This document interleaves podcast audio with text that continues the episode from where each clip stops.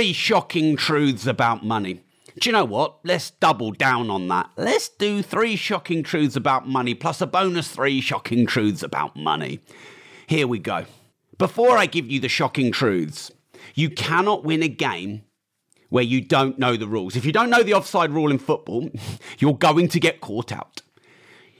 And most people don't know the rules of money. They don't know how the money system works. They don't know how the banks play the game of money, the, the central banks, to their advantage. They don't know how the tax system works. They don't know how to um, offset against tax or reclaim taxes. And so you can't win a game where you don't know the rules. So I'm going to give you some shocking truths about money and how money in the system works. And then you can get better at playing the game of money. Now, some people have been saying, oh, Rob, it's all negative. Someone called me the, the doom monger of Europe. Rob Moore, the great doom monger of Europe. I quite liked that. um, is not doom mongery, this is reality mongery. I am a monger of reality. Rob the reality monger. Okay, number one. Do you know that when you put your money in the bank, you no longer own that money? And I find that shocking, but it is true. Now, let's be honest. If a cycle is, say, 17 years, 16.8 or 16.9 of those years, you're probably going to be all right. Where if you ask for some money from your bank, they're going to give it to you. But they may choose to limit what they um, send you. That doesn't really seem right to me. If I want all of it, it's my fucking money. But in those darker moments in a cycle where there's a bank run or a revolution or a war or an act of terror or God, then your money could be gone. And communist states recently just, it was really, I couldn't believe this, but um, a bank in um, a communist state, I shan't name the state, I'd like to stay alive, and they said, Your money is now an asset of the government. Pretty much that was um, the statement. so basically, all the savings you put into the bank your whole life with goodwill, the bank now owns that as an asset. It's not yours anymore. Now, it's all very well us saying, well, I'm not in a communist state. You know, it's all right here. We're capitalists. I'm just warning you because we're coming to that part, part in the cycle where there could be a revolution. There could be a run on the banks. You know, the financial system is breaking, and, you know, some people call fiat currency money the great Ponzi scheme. Now, people often say to me, yeah, but Rob, the banks guarantee 85 grand of it. Do you think if there is a run on a bank, the banks will guarantee 85 grand of your money? I'm sorry. It's a bit like your kid saying, no, I won't go into the fridge and eat the chocolate. I won't. I guarantee I won't go into the fridge and eat the chocolate. You can't be naive about this. Now, like I said, 16.8 out of the 17 years, you're probably all right. So some people then say to me, "So Rob, you have no cash in the bank?" No, I don't have no cash in the bank because you need it for your direct debits, you need it for your expenses. I have minimum cash in the bank, minimum that I can get by with, and I realised that cash is not an asset, and cash is one of the worst investments, and so I put it into other assets. So don't don't you worry, I'll get there. Uh, just predicting the things that people say to me often in the comments. So this thing about them guaranteeing 85 grand, I'm telling you, if there's a run on the bank, you ain't getting it. Now, why can the bank? Not pay you back if there's a run on the bank because the banks don't hold cash. Uh, they hold enough, probably, for, I mean, this is a guess, but I've heard these kind of figures. You do your own research. But I would be amazed if the bank had more than 10 to 20% of all the deposits in it held in money. So let's say a bank ha- was holding 10 trillion in savings and current and checking account monies. My guess is the max they're going to have accessible, liquid, is a trillion. It might be even less. The rest is loaned and invested. Why? Because cash is a liability and the banks fucking know it. But the banks make you believe, or, or you're led to believe, that saving is good and cash is an asset. Saving is only good for one, stopping you spending and getting into debt. So it's a good habit changer. And two, building a pot to invest in. That's all it's good for. Because basic rule of economics if interest is lower than inflation, you're losing money in cash. If interest is higher than inflation, you could be making money with cash if the banks pass on all the interest to you. So here's another um, shocking truth about money. I didn't even have it on my list. Is that you know if the interest rates are two percent and you look in your bank and you go, I don't get two percent. Why am I getting 0.5% interest when the actual interest rates are 2%? So, you know, the banks might need a. I understand that there's a legal limit of the amount of money in cash that the banks need to hold. It might be 10%, for example. I think it, I think it is 10%. So therefore, that means 90% of the money that if it was all called at once, they would owe, is loaned and invested out. And it's not in one day liquidity assets where they could get it back in a day. So when there's a run on the banks, they shut the doors and you don't get your money. This shit is true, by the way. Now, some people say, oh, yeah, but Rob, it's just doomsday. I mean, you've been reading too much George oh, Orwell. Rob, come on. I've got your back here. What, what's, my, what's my ulterior motive for saying this? I've got your back. Like, so I have minimum amount of money in my current account and my savings account. My saving oh, accounts, I spread it around a lot, even though I don't believe this 85% guarantee. I don't hold more than 85% in any personal bank, so I have to move it around into multiple banks. But as soon as I've got a pot, I want to buy real estate. I want to buy gold. I want to get, I want to start another business or invest into growing my existing business. It, I, when you're broke, you can't really see this. It's hard to see. It's like, I just want some money. I just want some fucking cash. Come on, when you're broke. But do you know, once you're making money, you, your cash is a big problem because it's getting wiped out by inflation. You can't trust the banks uh, and all the tax. So actually, cash becomes a liability, not an asset. And tax is your biggest expense. Okay. So get this right. I mean, I'd love to be a central bank because, you know, I have to earn my money. I have to do compelling offers. And um, the banks, here's the, here's the pitch for the banks um, give us your money, like all of it, um, we won't guarantee it, we won't insure it, and if we struggle, it's ours. Oh, and we won't pay you on it. You will lose money giving it to us. And what we will do is we will lend and invest it out. In fact, we will take every pound you put in and we will lend 10 pounds out. We will take every dollar in that you put in and we will invest $10. We will fractionally reserve your money. so give us all your money and you just fucking do it. I mean, that is the worst pitch ever. The worst pitch ever. Now, that's probably why things like Bitcoin are coming, because it's decentralized and it's disruptive. But of course, you can't put all your money in Bitcoin. That would be. Do you know what? If you had a gun to my head, all your money in Bitcoin or all your money in the bank, I'd actually put all my money in the bank, I'm sad to say. Because it's more proven. And at least if I got all my money in the bank, then I can look at investments and, and protect it. But still a broken system. Okay. Now, some people could say, well, that's the same with any asset, but it's not because some assets you own, you have more control of than others. So, some of the people who watch too many YouTube conspiracy videos say, oh, you don't actually own anything. You know, essentially, we're all a communist state and the state owns everything and you have no property rights. Well, that might be in some extreme communist countries, maybe, but not in the Western world. Like, in the past, past, past, when the banks and the governments have basically been in default and they've needed money for wars or anything like that, they've done a recall and they've recalled gold. I could see actually gold, it could be illegal to hold gold if they need to recall money because gold's a real asset. Cash is not a real asset, but gold is a real asset.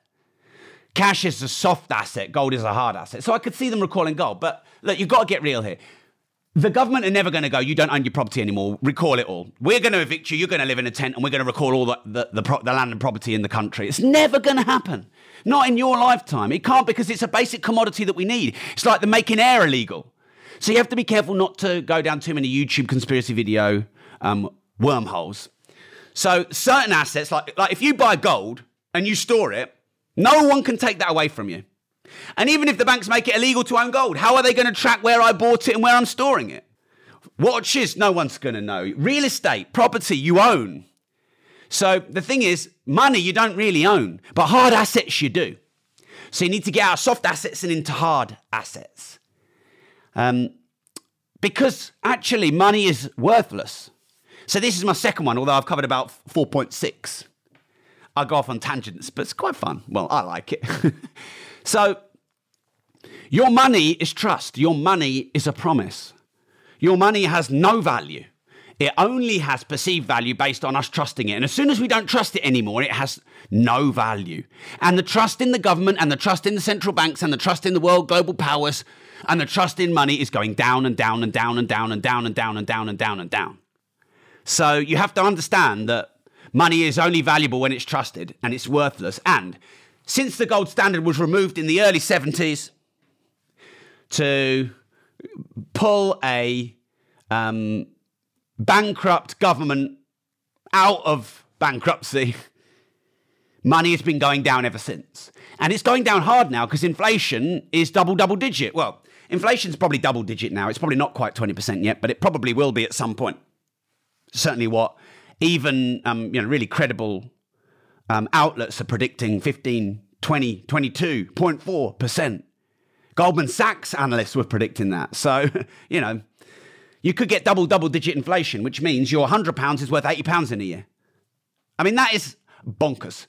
So it's already going down, but it's going down hard. Yeah. Nixon removing the gold standard in 1971. Since then, cash has been going down and down and down. So actually, that leads me to my next point. Um, cash savings are probably the worst investment. Now, you're led to believe that you save money. That is what society and the system, and by the way, broke people, teach you about money. Save money. Cash is the worst type of asset because since 1971, it's been going down in value year on year on year on year on year on year. If I said to you, I've got this amazing investment, it's super safe, it will go down 3% compounding every year. Are you in? Do you want to save for your pension? By the time you're freaking 65, it'll be worth about a quarter of what it was worth. So it's one of the for, for, if you take all legitimate asset classes proven over time, cash is the worst. So, why do you have cash? Liquidity, speed. Why do you have cash? Paying your subsistence and your overhead. Why do you have cash? Teach you to save, and then as soon as you've got any cash, it needs to be invested. It needs to be put into inflation beating assets. It's vital that it's put into inflation beating assets because at the moment, cash is a um, it's being debased. Now, next thing, I think we're on tip five of three. um, Gross and net. Do you know the difference between gross and net? Technically, you might. Gross is what you get, net is what you're left with. so, if it's your birthday and there's a birthday cake, and everyone gets a bit of the cake first and you get the crumbs at the end, you're going to be fucked off. Well, that's kind of how money works. because let's say you earn 100 for ease of maths. You earn 100 and you're taxed about 50. All in tax. Just for ease as well, let's call it 50. And by the way, what you think it is, it's more because there's more taxes than you know because they're called stealth taxes. So you earn 100, you got 50. Then you go add inflation on. Then you've got to add the sales tax of the things that you spend money on. So if you're 15% inflation or 10 to 15% inflation, 15 to 20% on sales taxes, basically you earn your money, you halve it, and you a third it. And you're left with about a third, max, maybe two fifths, max, of your gross earnings. So out of your 100, you're left with 30 to 40. what the fuck? Oh, by the way, um, our NHS system in the UK is fucked. The roads are fucked. well, they're not that bad, to be fair. Um, education system, I do think is not great. uh, Taxes are really high. Doesn't seem fair. That's the way it is. And the only way you can get around that is by paying tax last, not first. It's the only way. And you can't get out of inflation, but you can put your, well, actually, you can. You can put your money into inflation beating assets, property, real estate, gold. Rolex Daytonas always win. Steel or gold, Rolex Daytonas always win. Have done for decades. I got a 1979 Rolex Daytona. That'd have been about 1500 quid in 1979. Uh, that topped out at 85 grand. It's just Rolexes have dropped a bit. Maybe a good time to buy. Not investment advice. Just saying. But you've got to get your money into inflation beating assets to wipe out the inflation. Then you've got to pay tax first and not last by owning a company, being an entrepreneur, being an investor, um, leveraging all the tax breaks. And then maybe you might get net 70% instead of net 30%. Couple of little anecdotes. Do you know now the student loan debt has exceeded a trillion dollars? Do you know that the average um, American will pay more than $600,000 in interest, probably mostly on good debt? Sorry, I'll say that again. Probably mostly on bad debt. And I won't edit that bit out because I like to keep the mistakes in. So if you have £600,000 interest paid in your life and that was all on bad debt liabilities, then that's that's 600 grand you've spent and you're not got back. Government love it, central banks love it. Woohoo! Commercial banks love it. You hate it. Whereas if you pay 600 grand's worth of interest on good debt loans or mortgages, that could make you a few million quid. Hmm. So, quick summary. Hope you've enjoyed the show. Thanks for tuning in. Shocking truth about money. Once your money is in the bank, it's not yours. You pay the banks to um, basically own your money because interest is much lower than inflation. The banks then fractionally reserve, lend you, and invest your money out. £10 on the pound, $10 on the dollar. They're earning on money that you're losing on, and you do it willingly and complicitly, if that's a word. Number two is money is worthless. It's only what we trust and believe it to be, and the trust and belief in it is going down. So beware that that will have an impact on the value of it. It's called reflexivity. Uh, then we have 15% inflation, 50% tax, and 15% sales tax gross to net. So what you make and what you're left with is a, th- a third to two fifths max. And You've got to know that. And the only way to beat that is to beat the tax system. Be an entrepreneur. Pay tax last. You pay tax first, now pay tax last. Because when you pay tax last, you can go, okay, can I offset that expense? That expense is there, that tax break and that tax break. Because you get to a point where tax is your biggest expense, and that is a great investment of time to reduce the tax. And cash is one of the worst, if not the worst, forms of credible assets because it goes down in value because of inflation. And it's going down even more in value because of inflation. So thanks for tuning in. Hope you enjoyed the show. This is the Money Podcast. Hmm, there you go. Now, people often say to me, Yeah, Rob, this is all good, but what about solutions? So let me give you a few solutions.